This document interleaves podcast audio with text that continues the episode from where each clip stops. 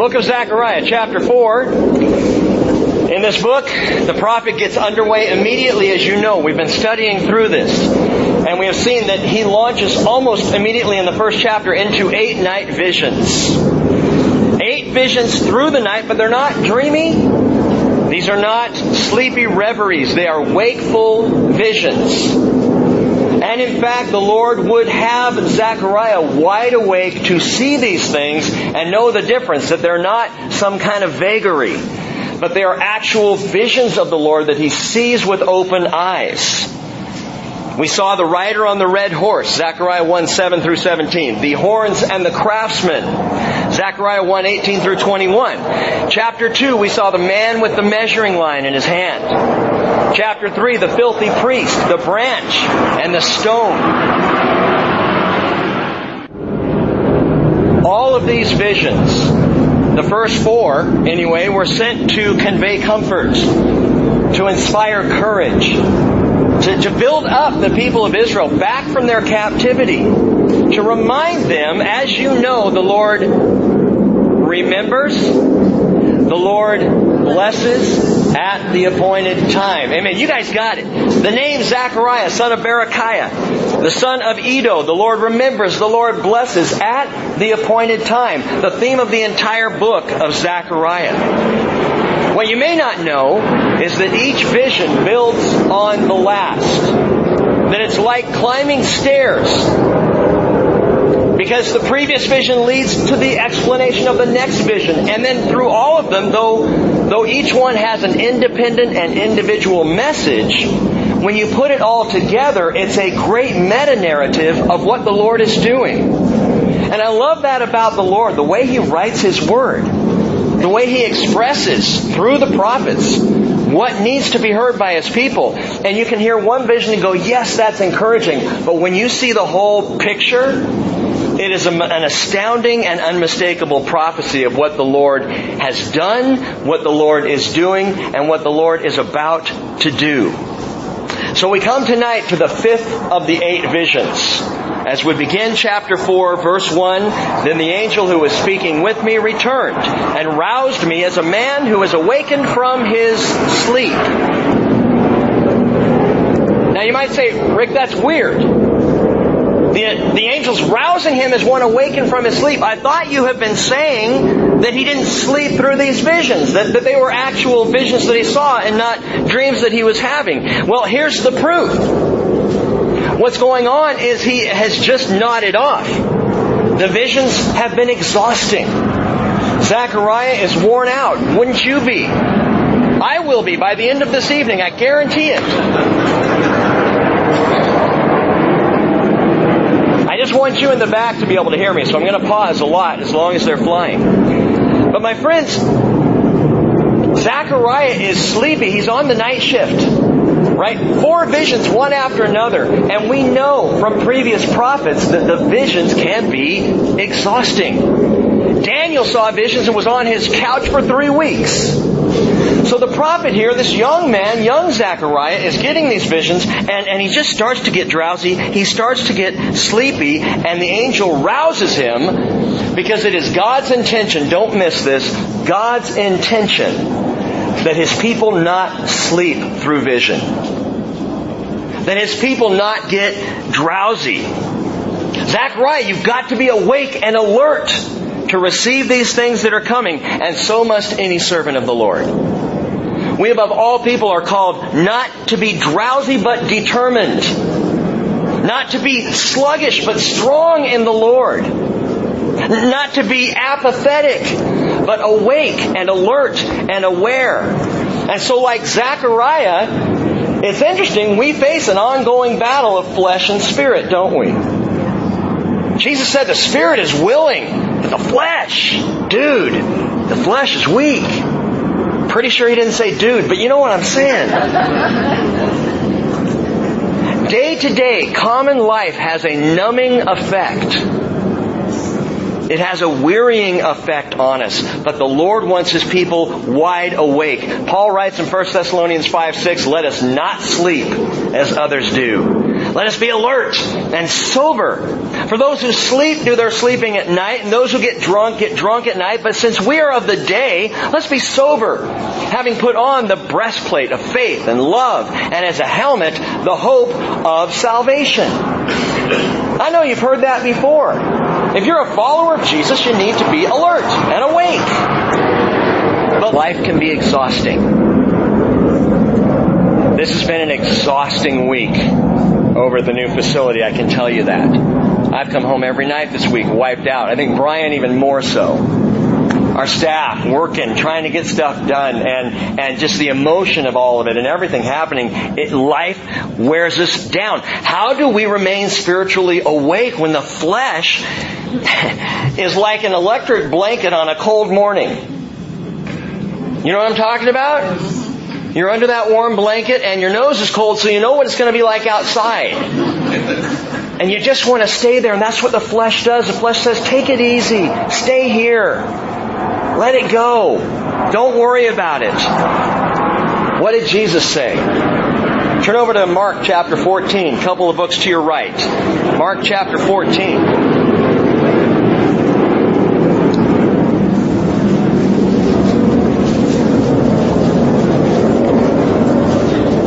Wanted to detour just for a moment here because I think this is such an important application for us spiritually in our lives. Something I hadn't really seen this way before. Jesus is with the boys. He's there in Gethsemane. We're told in verse 32 of Mark 14. He came to the place named Gethsemane, Gethsemane, and he said to his disciples, sit here while, until I have prayed.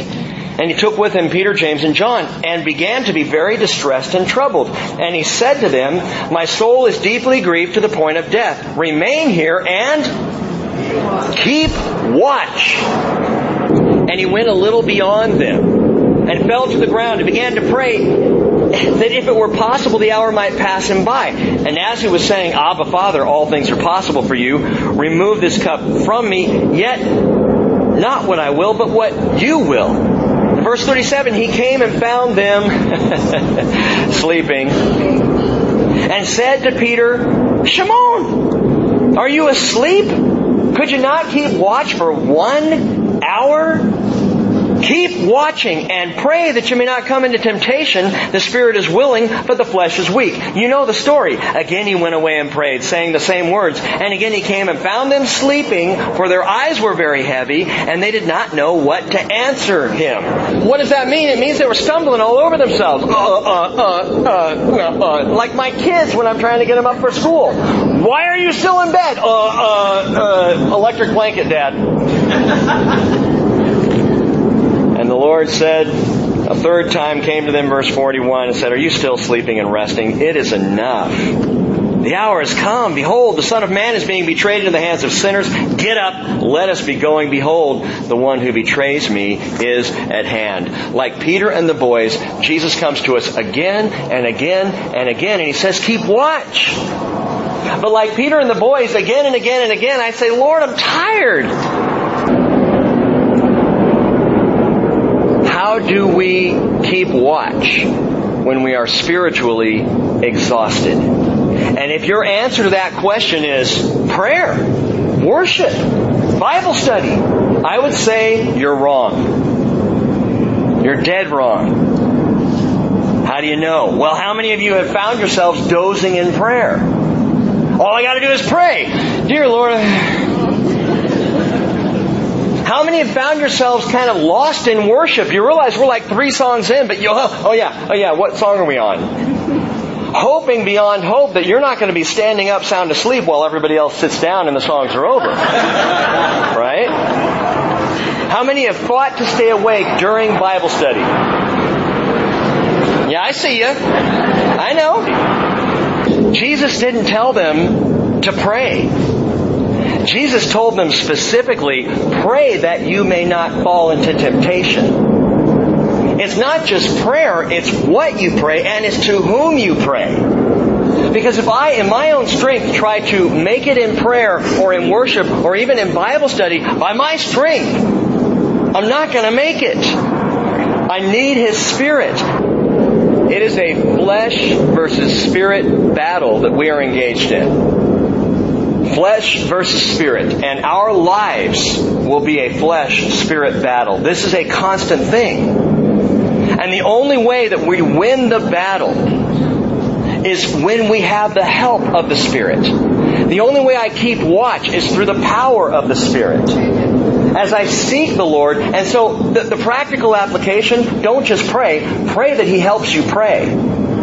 And don't just study the Word. Ask the Lord Jesus to help you study the Word. Don't just worship. Invite the Lord to invigorate and enliven you in worship. Lean on Him even in these areas. And that, by the way, is the key to the fifth vision.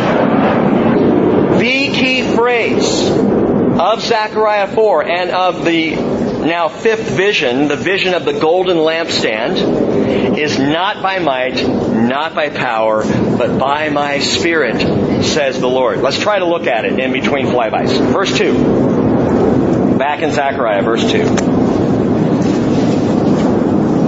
He said to me, after he's roused him now, he said to me, What do you see? And I said, I see and behold a lampstand all of gold with its bowl on top of it, and its seven lamps on it, and seven spouts belonging to each of the lamps which are on top of it. Also two olive trees by it, one on the right side of the bowl, and the other on its left side.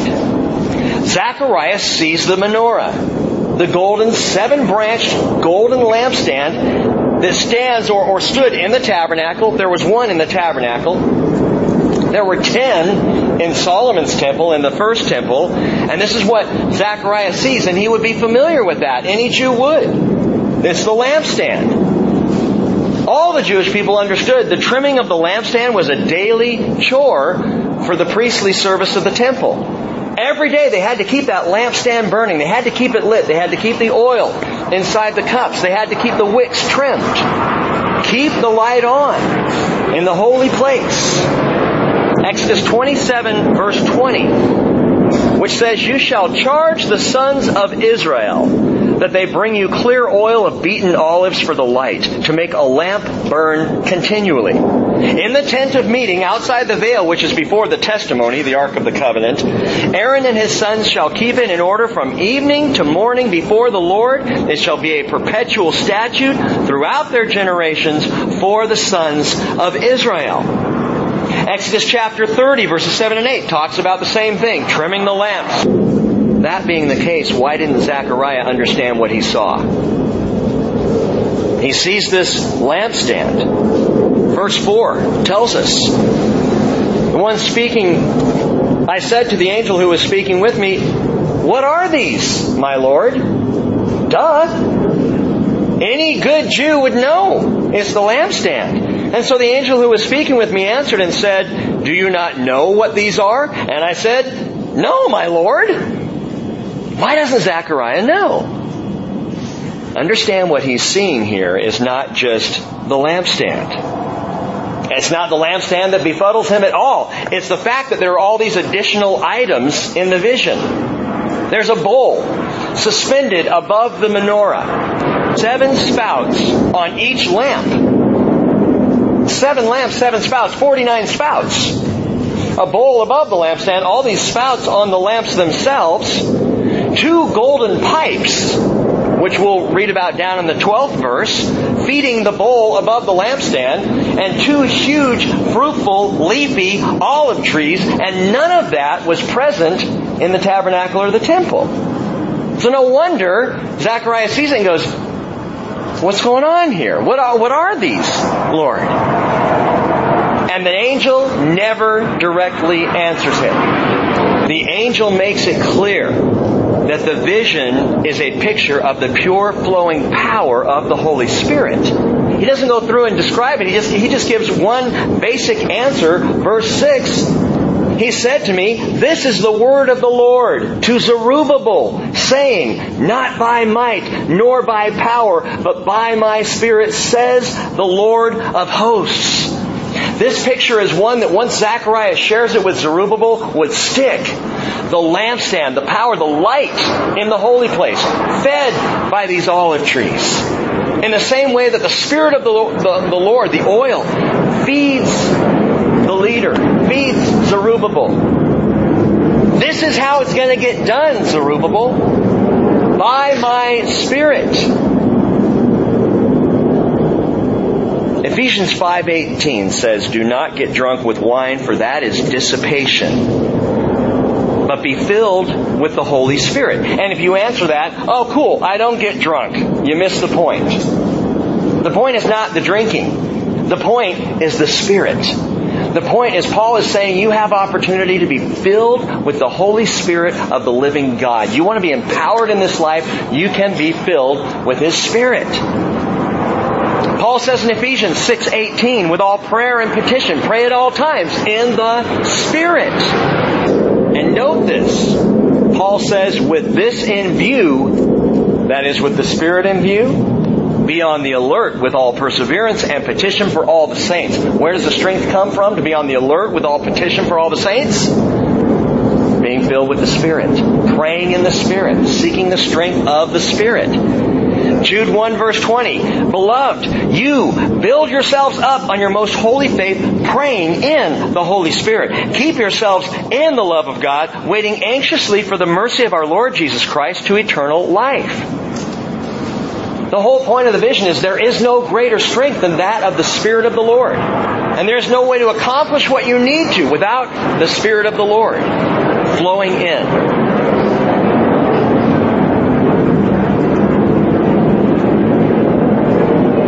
So again, practical application. Pray for power in prayer. Ask for wakefulness in worship.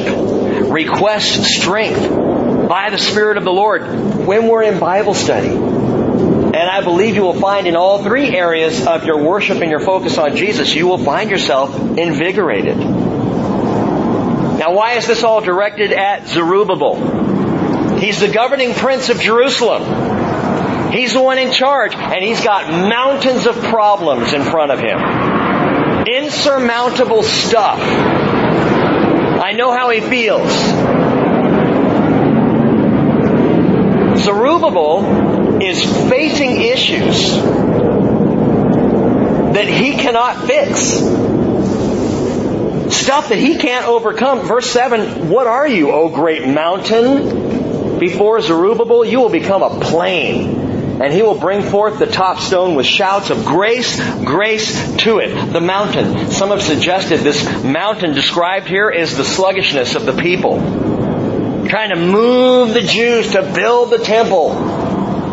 It's been 15 years since they laid the foundation. Remember that? And no one's moving. Seems insurmountable.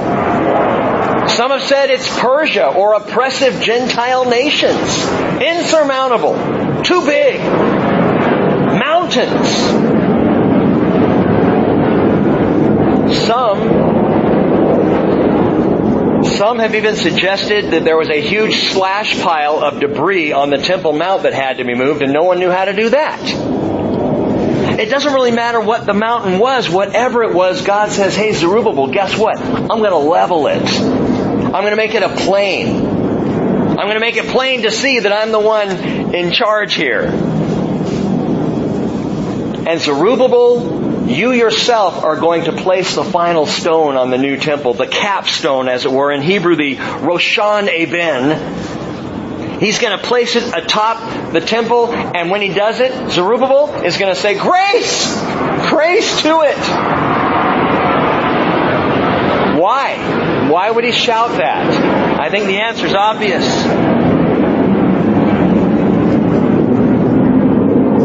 And I want you to understand our prayer is the same thing for this new building. That when we have our first worship in it, prayerfully Sunday morning, that we will say, we are here by grace. We are here by the glory and the power of God and not by anything that anyone has done.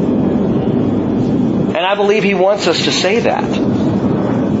I believe He wants us to glorify Him for what He has done. Well, Zerubbabel would. He would. He'd place the capstone and say, praise the Lord. Grace, grace to it. This is all by the grace of God. Remember, gang, Hebrews 12, 2, Jesus is the author and finisher of our faith. He's the one who finishes the job. And He gets the glory. So, so between where you are and where you need to be, whatever mountain of problems may be standing in your way, understand this very simply. The Lord God is a leveler of mountains. It's not a problem for Him. Psalm 27:11 Teach me your way, O Lord, and lead me in a level path because of my foes. Or Jesus said in Matthew 21, 21, if you have faith and do not doubt, you will not only do what was done to the fig tree, but you will say to this mountain, be taken up and cast into the sea, and it'll go.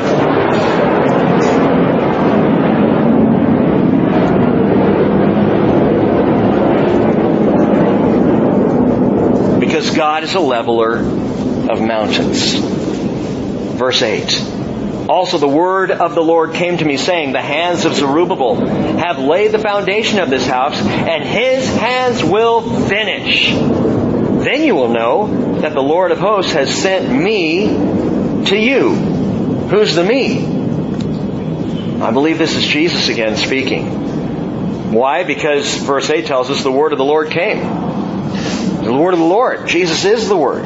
And he came and he said, You're going to know the Lord has sent me to you. Verse 10, For who has despised the day of small things? But these seven will be glad when they see the plumb line in the hand of Zerubbabel. These are the eyes of the Lord which range to and fro throughout the earth. Three quick notes on this. First of all, the word of the Lord, again, that came to Zechariah. There in verse 8 is, I believe, the Malach Yahweh, the angel of the Lord, who says, the Lord of hosts has sent me to you. But verse 10 is interesting. He says, Who has despised the day of small things? Haggai put it this way, chapter 2 verse 3 of, of that prophet, Who is left among you who saw this temple in its former glory? And do you see it now? Does it not seem to you like nothing in comparison? Little things. This temple on Mount Moriah is a little thing compared to Persia, compared to the glories of the Gentiles in charge. It's just a little thing.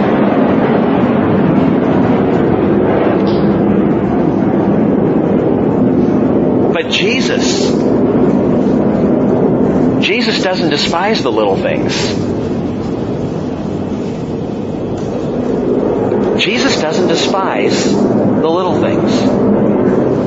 The things that seem insignificant to us, they matter to Him. The people who seem not really consequential matter to Him. He does not despise the small things. Even this work on the temple to the Lord, this was a big deal. This was important. It mattered. And so are you, temples of the Lord. You may seem a small thing. You may feel like you're a little thing. You matter. Jesus does not despise what the world calls little things. Now, verse 10 continues on and says, These seven will be glad. These seven what? Well, he tells you. These seven, the eyes of the Lord, which range to and fro, to and fro throughout the earth. The seven eyes of the Lord. Remember the stone we talked about on Sunday. The stone with seven eyes.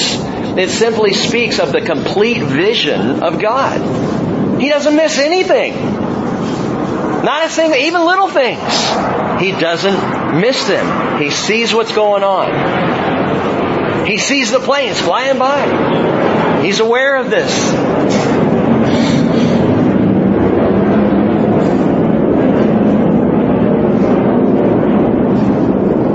Hebrews 4:13. I love this verse, but it should rattle us a bit.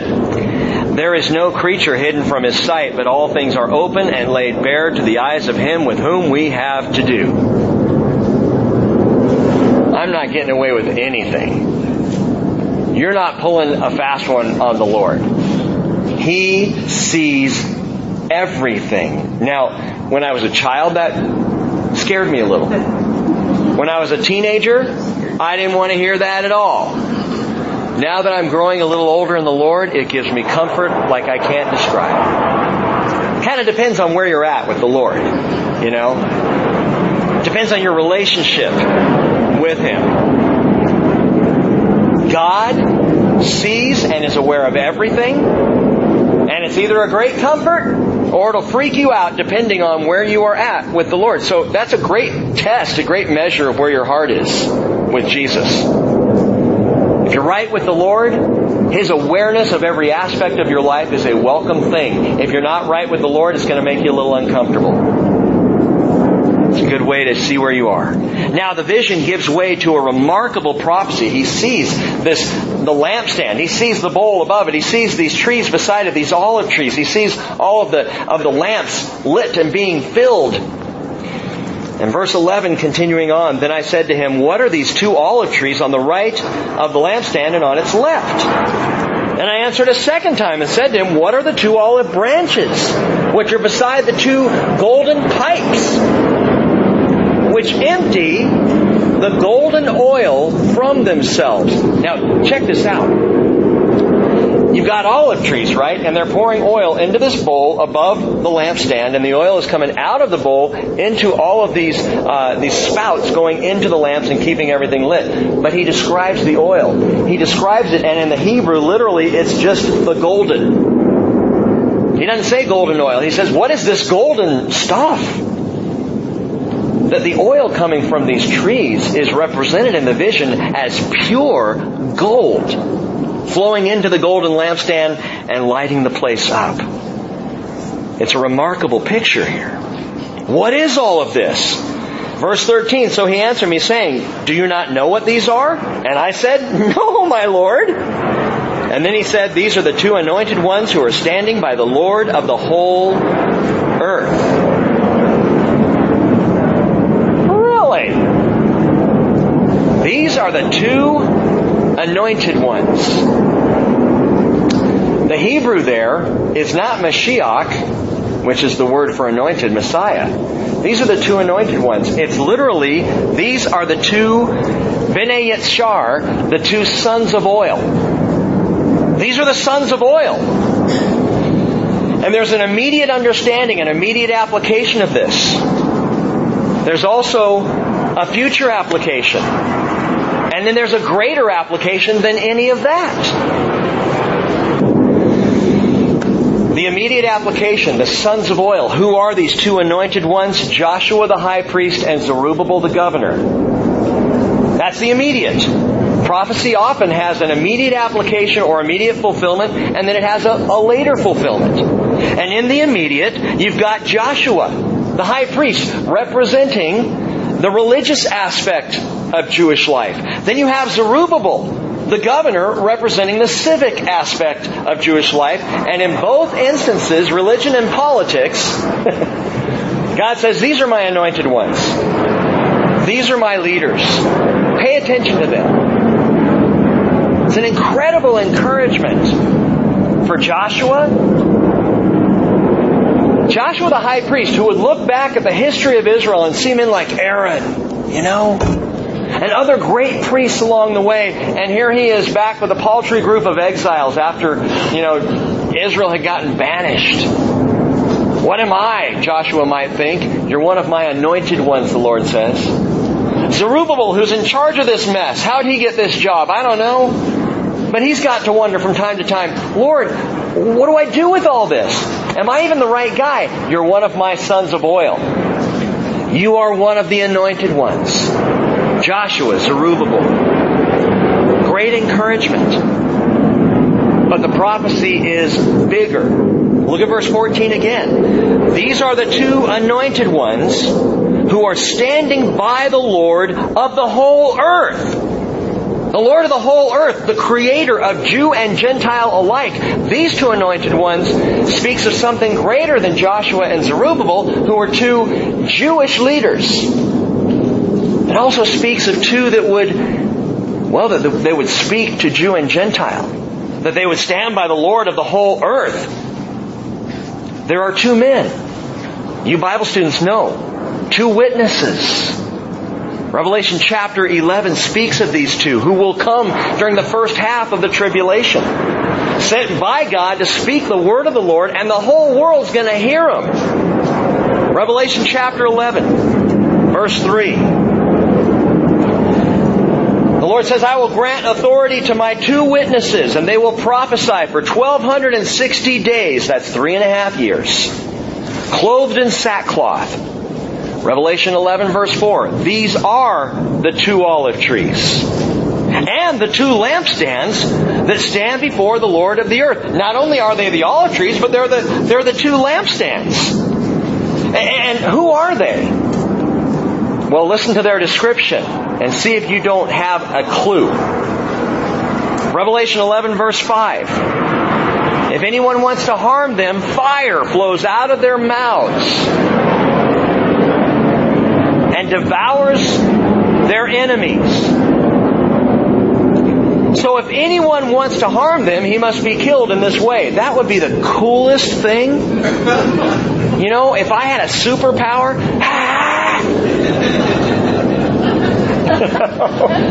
these witnesses have this. We're also told in verse 6 of Revelation 11, they have the power to shut up the sky so that the rain will not fall during the days of their prophecy. And they have the power over the waters to turn them into blood and to strike the earth with every plague as often as they desire. Answer me just two questions. Who had the power to call down fire and shut up the rain? Elijah, Elijah did. Elijah the prophet. I'm not saying this is Elijah, but it certainly could be Certainly looks like Elijah to me. And Elijah stands as the greatest prophet of Israel on the religious side, kind of like the high priest Joshua, focused on the religious aspect of Israel. So you have here Elijah, the prophet, who shut up the sky from rain and called down fire from heaven. Answer me this. Who had the power to turn water to blood and to strike with plagues? Moses, Moses did. Sounds like him to me. Now some say, can't be Moses. There are those who say, I'll accept Elijah because he never died. He climbed into a fiery chariot and off he went. So he didn't die. So he needs to come back and die. Moses died, the Bible tells us. Can't be Moses. And they'll quote Hebrews chapter 9 verse 27. It is appointed for men to die once, and after this comes judgment. Elijah never died. Neither did a guy named Enoch. Genesis chapter 5. Therefore, Elijah never died, Enoch never died, must be Elijah and Enoch. Problem. Enoch never shut up the sky from rain. Or called down fire from heaven. Enoch never turned the sea to blood. Or called out plagues. These two witnesses do. The representation, what is described here, is Elijah and Moses. But more importantly than that, people say, I don't have to do anything but pay taxes and die. Guess what? Death is not an absolute. You don't have to die. Some will not ever taste death. So it doesn't have to be Enoch to come back and die because he never died and it wouldn't be fair otherwise. Well, tell me, how fair is it that the entire church that is alive at the time of Christ's coming is raptured and will never taste death? I've already signed up for that. I'm hoping to be part of that crew.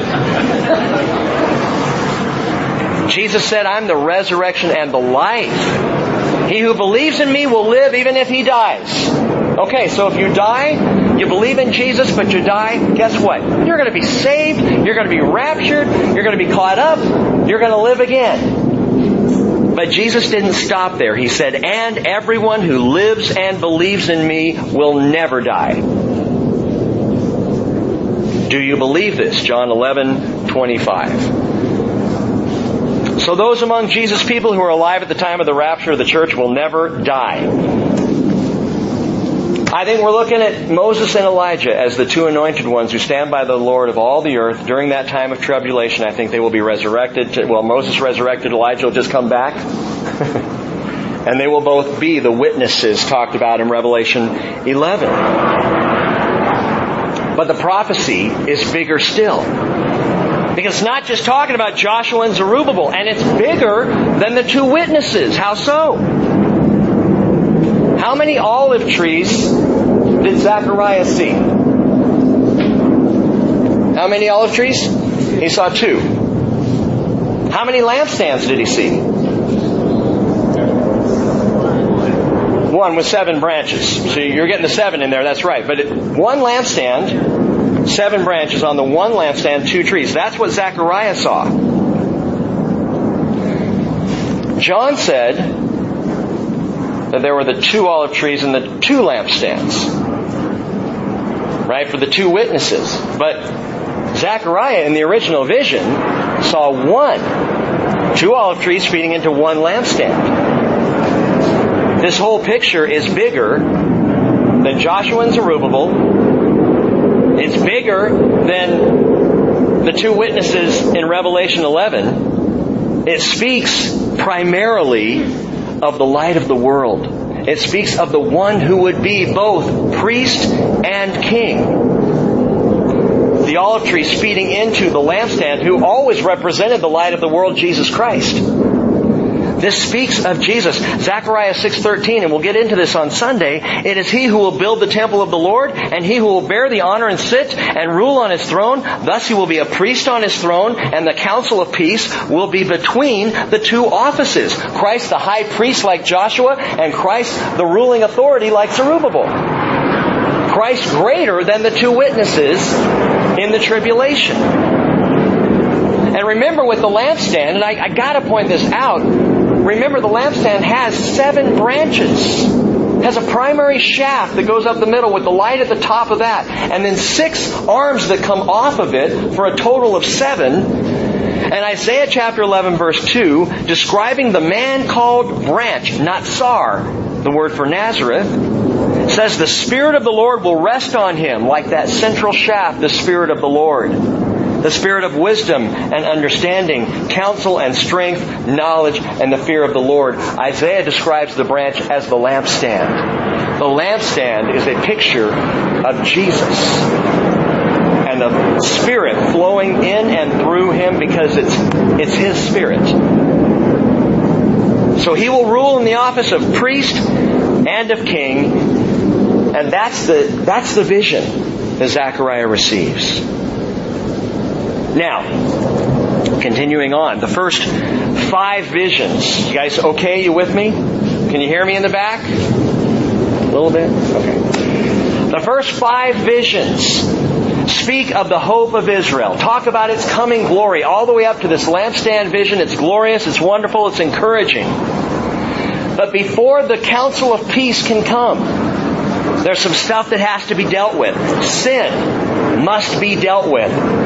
And so we enter into the next two visions. Vision number six, the flying scroll. The flying scroll. Chapter 5 verse 1. Then I lifted up my eyes again and looked and behold, there was a flying scroll. And he said to me, what do you see? And I answered, I see a flying scroll. its length is 20 cubits and its width 10 cubits. He said to me, this is the curse that is going forth over the face of the whole land. Note that it's land, it's Eretz, it's referring to the land of Israel. Surely everyone who steals will be purged away according to the writing on one side, and everyone who swears will be purged away according to the writing on the other side. I will make it go forth, declares the Lord of hosts, and it will enter the house of the thief, and the house of the one who swears falsely by my name, and it will spend the night within that house, and consume it with timber and stones. The flying scroll. Zechariah sees this. It represents a curse for those who violate the law of God. What he sees is a large unrolled scroll. We know that because of the description of it. Because he can see writing on both sides of it. It's 20 cubits by 10 cubits, or actually 30 feet by 15 feet. Is that right? 20 by, yeah, 20 by 10 cubits. A cubit is roughly 18 inches. So do the math. This is a 30 foot long scroll, 10 feet wide. This is a big honkin' scroll. Flying through the air, Zechariah sees this thing and apparently it's moving around because he can read both sides. He can see both sides. Why is it written on both sides? Because it's representative of the tables of the law. Listen to this. Exodus 32 verse 15. Moses turned and went down from the mountain with the two tablets of the testimony in his hand, tablets which were written on both sides. They were written on one side and on the other. Furthermore, what's interesting is the curses that are mentioned, or at least the, the law violations that are on this scroll. On one side of it, we see, we see someone who steals. Well, that's one of the Ten Commandments, right? On the other side of the scroll, we see someone who swears, literally, specifically, who swears by the name of God. That's another of the Ten Commandments. But note their placement.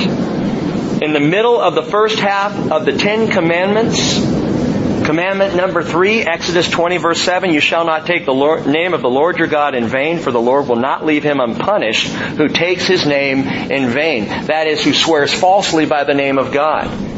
And people do it all the time. All the time. I remind you, as followers of Jesus Christ, we have a responsibility to respect the name of God. And I don't throw it around lightly, and I don't allow my children to, and we don't in my household. I'm not so far as to say we need to write G-D like the conservative Jewish people will do. But man, respect the name, the Hashem of God. Don't swear falsely by it. Take it seriously. In the middle of the second half of the Ten Commandments, we see the eighth commandment, Exodus 20 verse 15, you shall not steal. You shall not swear falsely on one side. You shall not steal on the other side. What's the implication here? I believe that these two commandments are the standout issues in Jerusalem at the time. That people were very loosely swearing by the name of God. And at the same time, people were ripping each other off. More on that in just a second. But they also represent God's greatest concern for humanity. Oh, not just stealing and swearing. Wow, it's quiet. not just stealing and swearing. Stealing representing the, the table of the commandments, the second table, the second half, representing our relationship. One man to another, one woman to another. Beginning with the fifth commandment and running through the tenth commandment, every one of those commands deals with how we relate to each other as human beings. The second table of the commandments. The first table of commandments deals with how we relate to God. So on one side of this scroll that is a curse, we see the command, how you deal with God. On the other side, how you deal with each other. And Jesus summed the whole thing up you shall love the Lord your God with all your heart, with all your soul, with all your mind. This is the great and foremost commandment, and the second is like it. You shall love your neighbor as yourself. On these two commands depend the whole law and the prophets. And we see both tables of the Ten Commandments represented on this scroll. Going out now as a curse because these two commands are being violated immediately, but also because these two commands represent a person's relationship with God and a person's relationship with their fellow people. The vision of this flying scroll reveals what happens when someone violates the most basic commands of relationship between people and God. Look again at verse 3. This is the curse that is going forth over the face of the whole land. Surely everyone who steals will be purged. Skip down. Everyone who swears will be purged. I will make it go forth. And note this. It will enter the house of the thief and the house of the one who swears falsely by my name. It will spend the night within that house and consume it with its timber and stones. The scroll, the curse, is going to come spend the night. Spend the night is a single word in the Hebrew. It's perfect. The word is loon. Loon. It means to lodge. The scroll is going to loon. It means to abide. You gotta be a complete loon to invite the sin to spend the night. You gotta be crazy to live a life that invites cursing to lodge in your house. And that's what the Lord is describing here. That's what rebellion against the most basic commandments does. And don't get me wrong, I'm not being legalistic here. The beauty of the Ten Commandments is that it describes how we are to live with each other and how we are to love our God. And if we are loving God and loving each other, commandments fulfilled. But if we're violating those commandments, guess what? We're not really loving each other if we're ripping people off. We were talking at the building uh, today about keeping track of keys and making sure certain doors are locked and that kind of thing. Why? Because people steal things. Oh, not in the church building.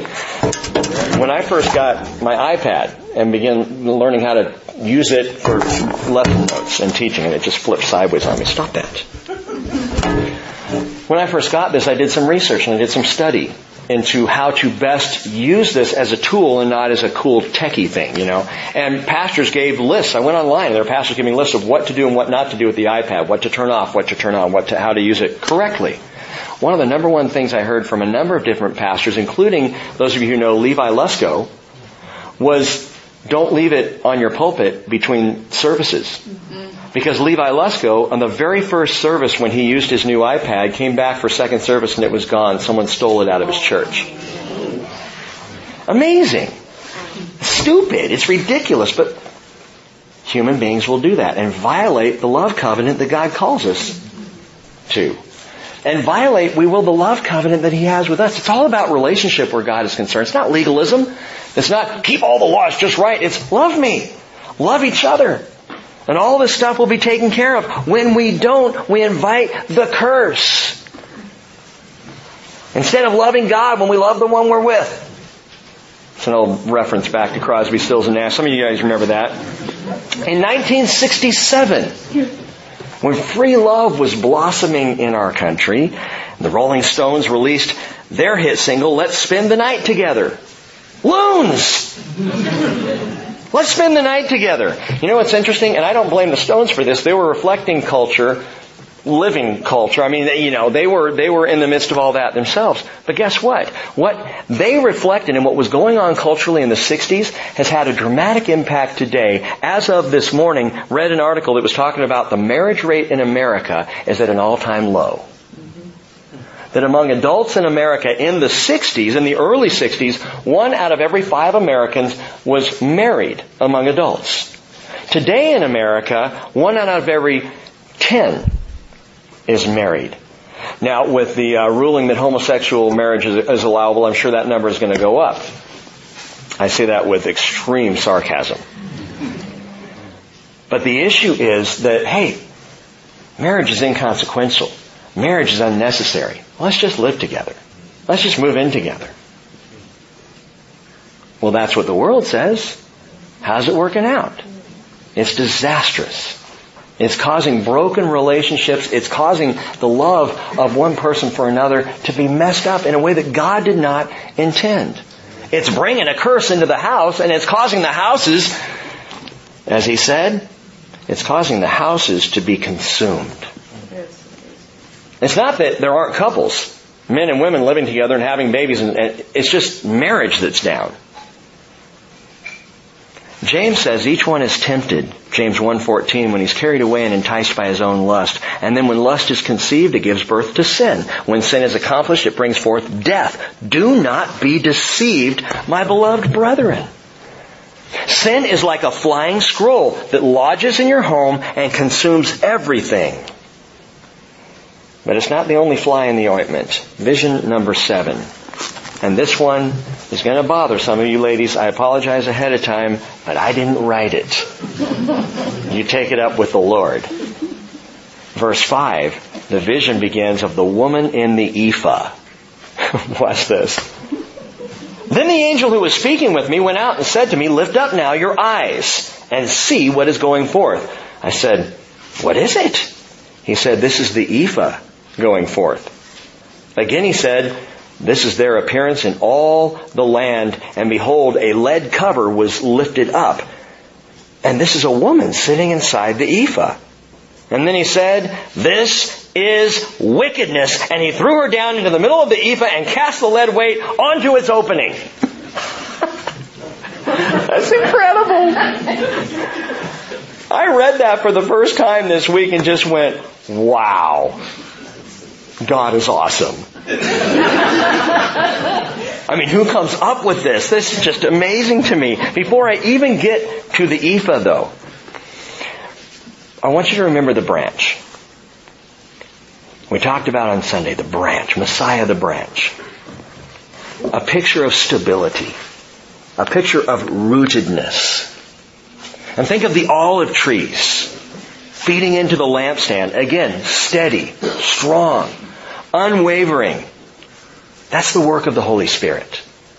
That's how God works through our lives. He brings stability. He levels the mountains. He gives us a foundation which is Jesus Christ. In fact, Hebrews 13:8, Jesus Christ the same yesterday and today and forever, wholly consistent. Contrast that with flying scrolls and ephahs.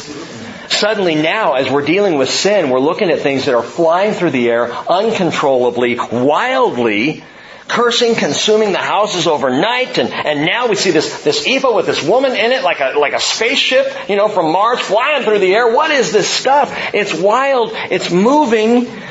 And Feinberg says moral forces in the world do not remain stationary or stagnant. There's either progress or there's retrogression. And we see an interesting contrast here. Morals and values, listen, morals and values are only as stable as that into which they are grounded and rooted. You want strong moral values? Then you stay connected to the vine. If you want to be uncontrollable and wild and, and you want your house to be consumed, well then by all means do whatever feels right. But Jesus, who is the same yesterday, today, and forever, is solid. He's stable. You can count on Him never changing, grounded and rooted. Now, the ephah. What is this ephah? The ephah is the largest measuring system for the Jewish people. It was the largest dry measure for the Israelites. Imagine a large basket or barrel.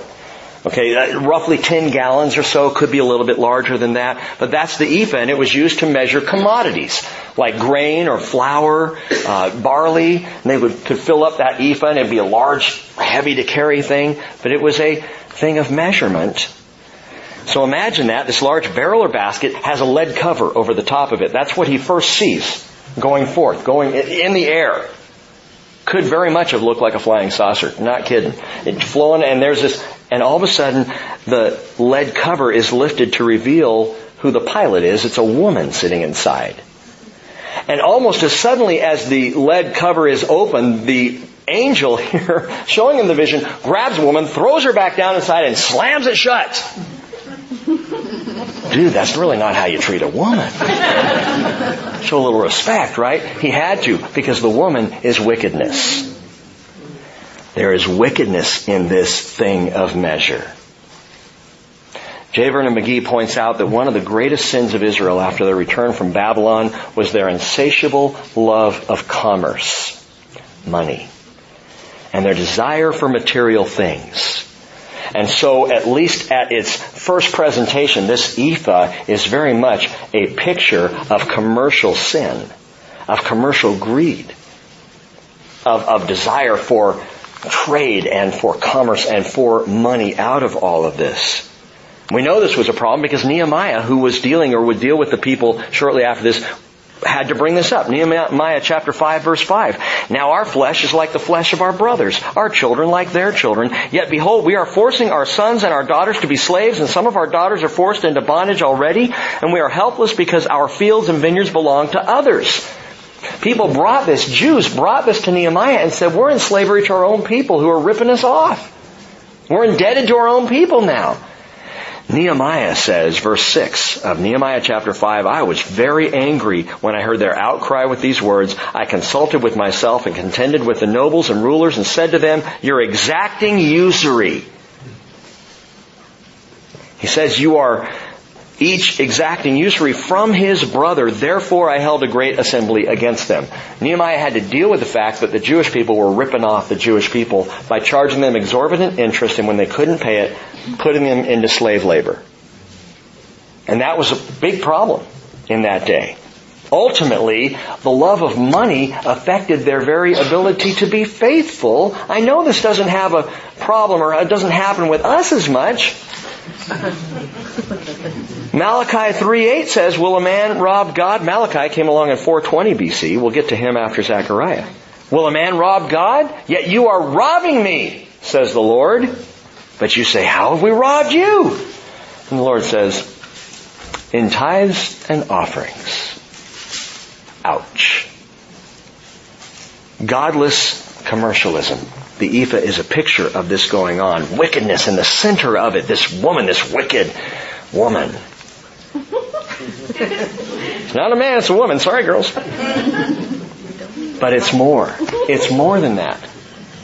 Paul said in 1 Timothy 6.10, the love of money is the root of all sorts of evil, and some by longing for it have wandered away from the faith and pierced themselves with many griefs. Wickedness here in this ephah, gang, it is greater than greed. It is a picture of overall wickedness, and what's happening here with this vision and the previous one is sin's gotta be worked out of this land. Sin's gotta be dealt with. Wickedness has got to be removed. And in the removal of this wickedness, you gotta ask the question, why is it a woman? Why is it? Why, why not just there's this guy in the ephah and, he, and he's wickedness? No, it's a woman. It's always a woman. I'm, I know, I'm treading on thin, thin ice here. The woman here is wickedness personified. It's as simple as that. And in fact, the word for wickedness is feminine in the Hebrew, and that, and therefore some have just said, well, it's because it's a feminine word in the Hebrew, therefore that he just used a woman as a personification. But it is wickedness personified, which is why the angel had to keep a lid on her. Shut her in. This is wickedness in this thing. And just as those of Israel were cursed for violating the law in the flying scroll vision, now wickedness in general has got to be cleansed from the land. And it will be completely prior to the millennial kingdom. But hold, hold on to your seats here. It gets weirder. Verse 9. Then I lifted up my eyes and looked, and there were two women coming out with the wind in their wings. Oh, lovely! They must be angelic. No. Because they had wings like the wings of a stork. And they lifted up the ephah between the earth and the heavens. Remember, this is a vision, okay? Understand that uh, this is a picture here that Zechariah is seeing. It's a portrayal to explain something else. But these two women, some have said, oh, they're heavenly beings. No, they're not.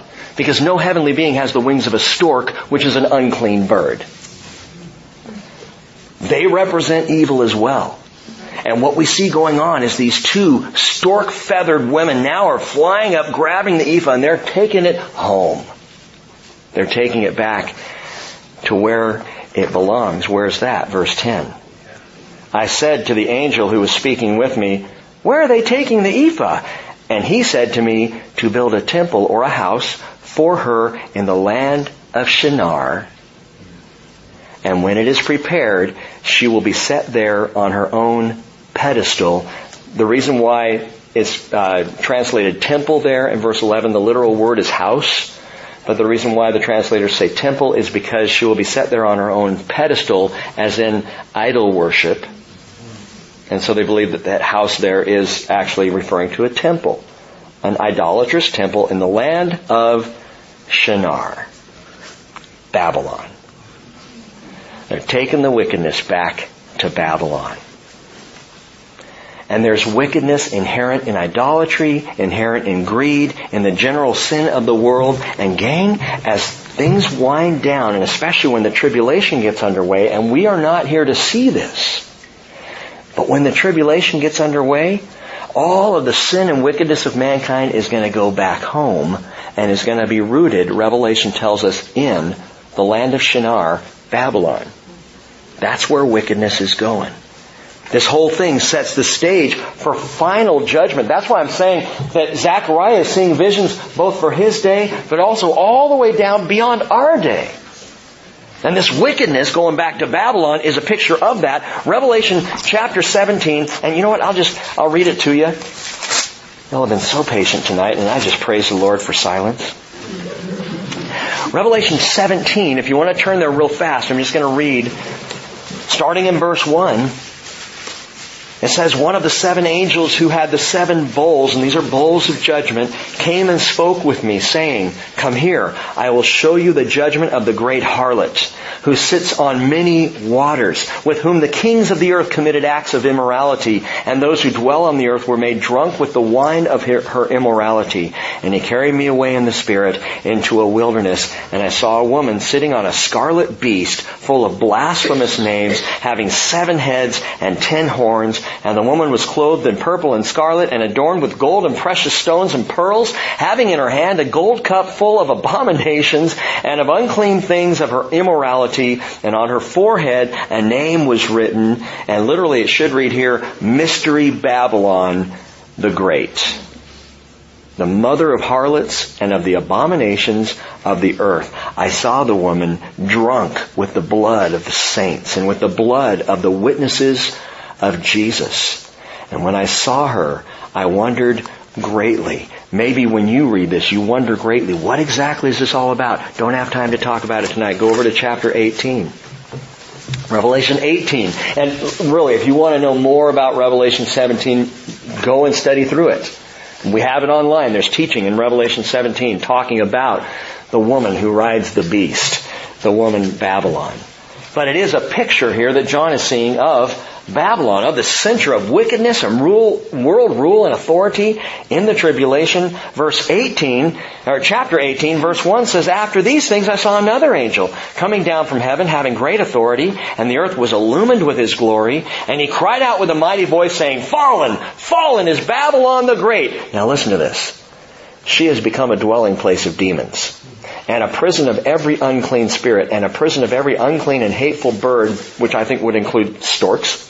Verse 3, for all the nations have drunk of the wine of the passion of her immorality, and the kings of the earth have committed acts of immorality with her, and the merchants of the earth have become rich by the wealth of her sensuality. No wonder wickedness is being carried back in an ephah because it's speaking again of commercial greed and it's all bound up together. You, you can't separate it out. Capitalistic Americans, we gotta be careful with our capitalism. I'm not opposed to the free market. I'm not a socialist, not by any stretch of the imagination. It doesn't work. But I'll tell you what, brothers and sisters in Christ, we are not called to be greedy. We are called to give.